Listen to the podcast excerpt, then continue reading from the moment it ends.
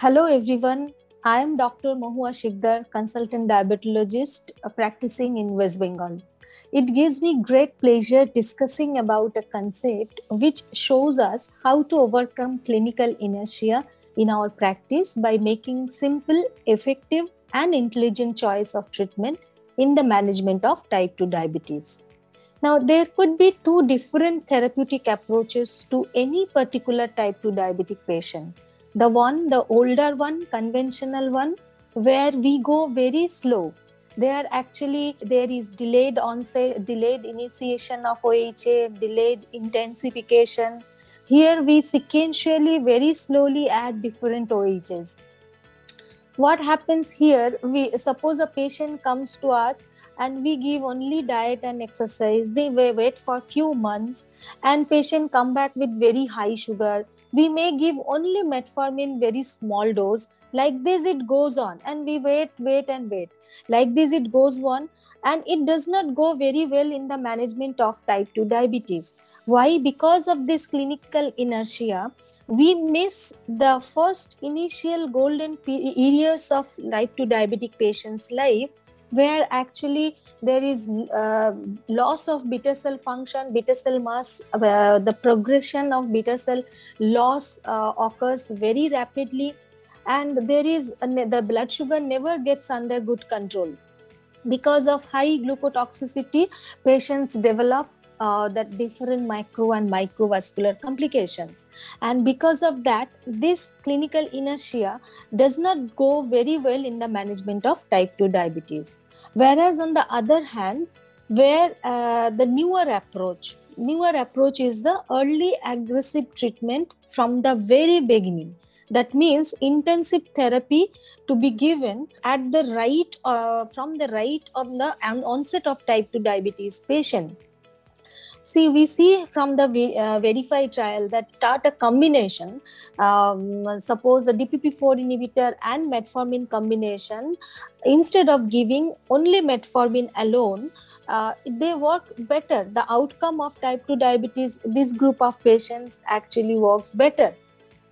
So that is why we call uh, a saying that hit hard, hit early, hit hard so, um, suppose you find a patient whose HbA1c is very high, don't go just usual conventional the older way of approach. Uh, like you go slow start uh, with only diet and exercise go slow very slow and then you start after some time you start metformin. Don't do in that way because it does not work in that way.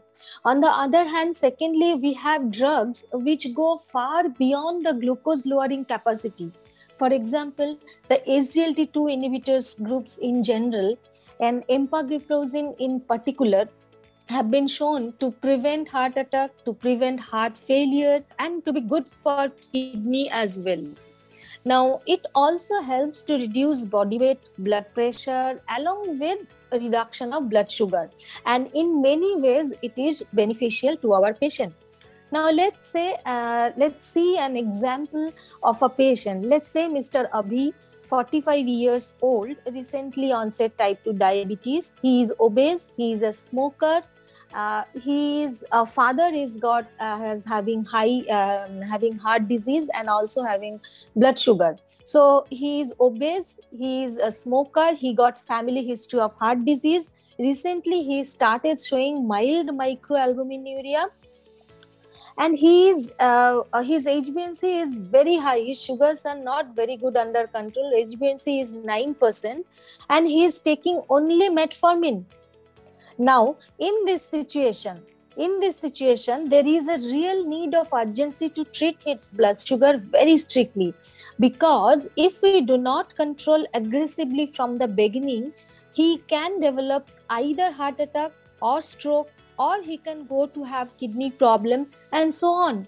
So we must bring down his blood sugar very strictly. We must reduce his body weight and we uh, must normalize the blood pressure.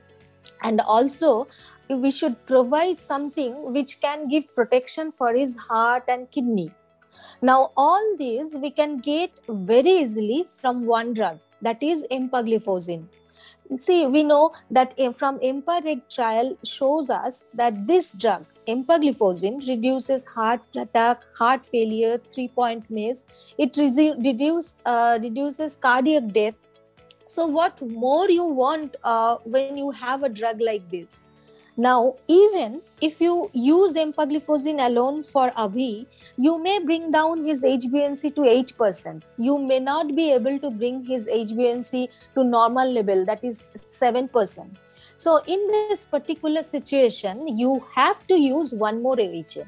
Now, if you use DPP4 inhibitor in his condition like linagliptin and SGLT2 inhibitor like empagliflozin, you can further along with metformin you can further reduce another 1% of hbA1c so abhi will reach to near normal a1c level that is 7% now we know that empagliflozin and linagliptin, this combination, fixed dose combination, is available in our country, and this fixed dose combination has an advantage of more patient compliance. Not only this, but also the cost. The uh, cost of this fixed dose combination is twenty percent lesser than the um, uh, cost of the drugs individually given now coming back to Abhi's case, if uh, we give fixed dose combination of linagliptin and empagliflozin to Avi, his HbA1c will go around 7%.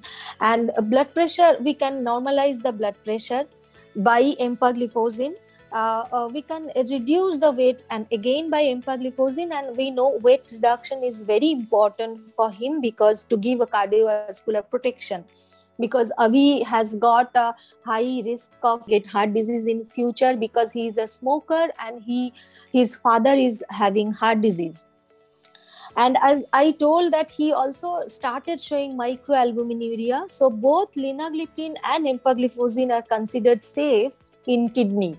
And we uh, overall we can give a basket of advantages by giving only a single pill so, therefore, we should hit hard and hit hardly in the very first 10 years of uh, type 2 diabetic patient's life, where maximum uh, uh, beta cell function loss is happen happening. And that is why if we can hit hard hit early from the beginning we can reduce the complications. And also we have to keep all the parameters under control. Like we have to keep blood pressure weight body weight lipids. Lipids are also important. So all parameters if we can keep under control we can definitely prevent the complications both macro and microvascular diabetic complications in future.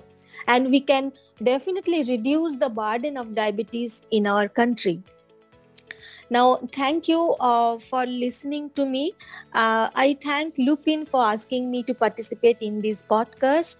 Thank you all uh, and stay safe and stay healthy.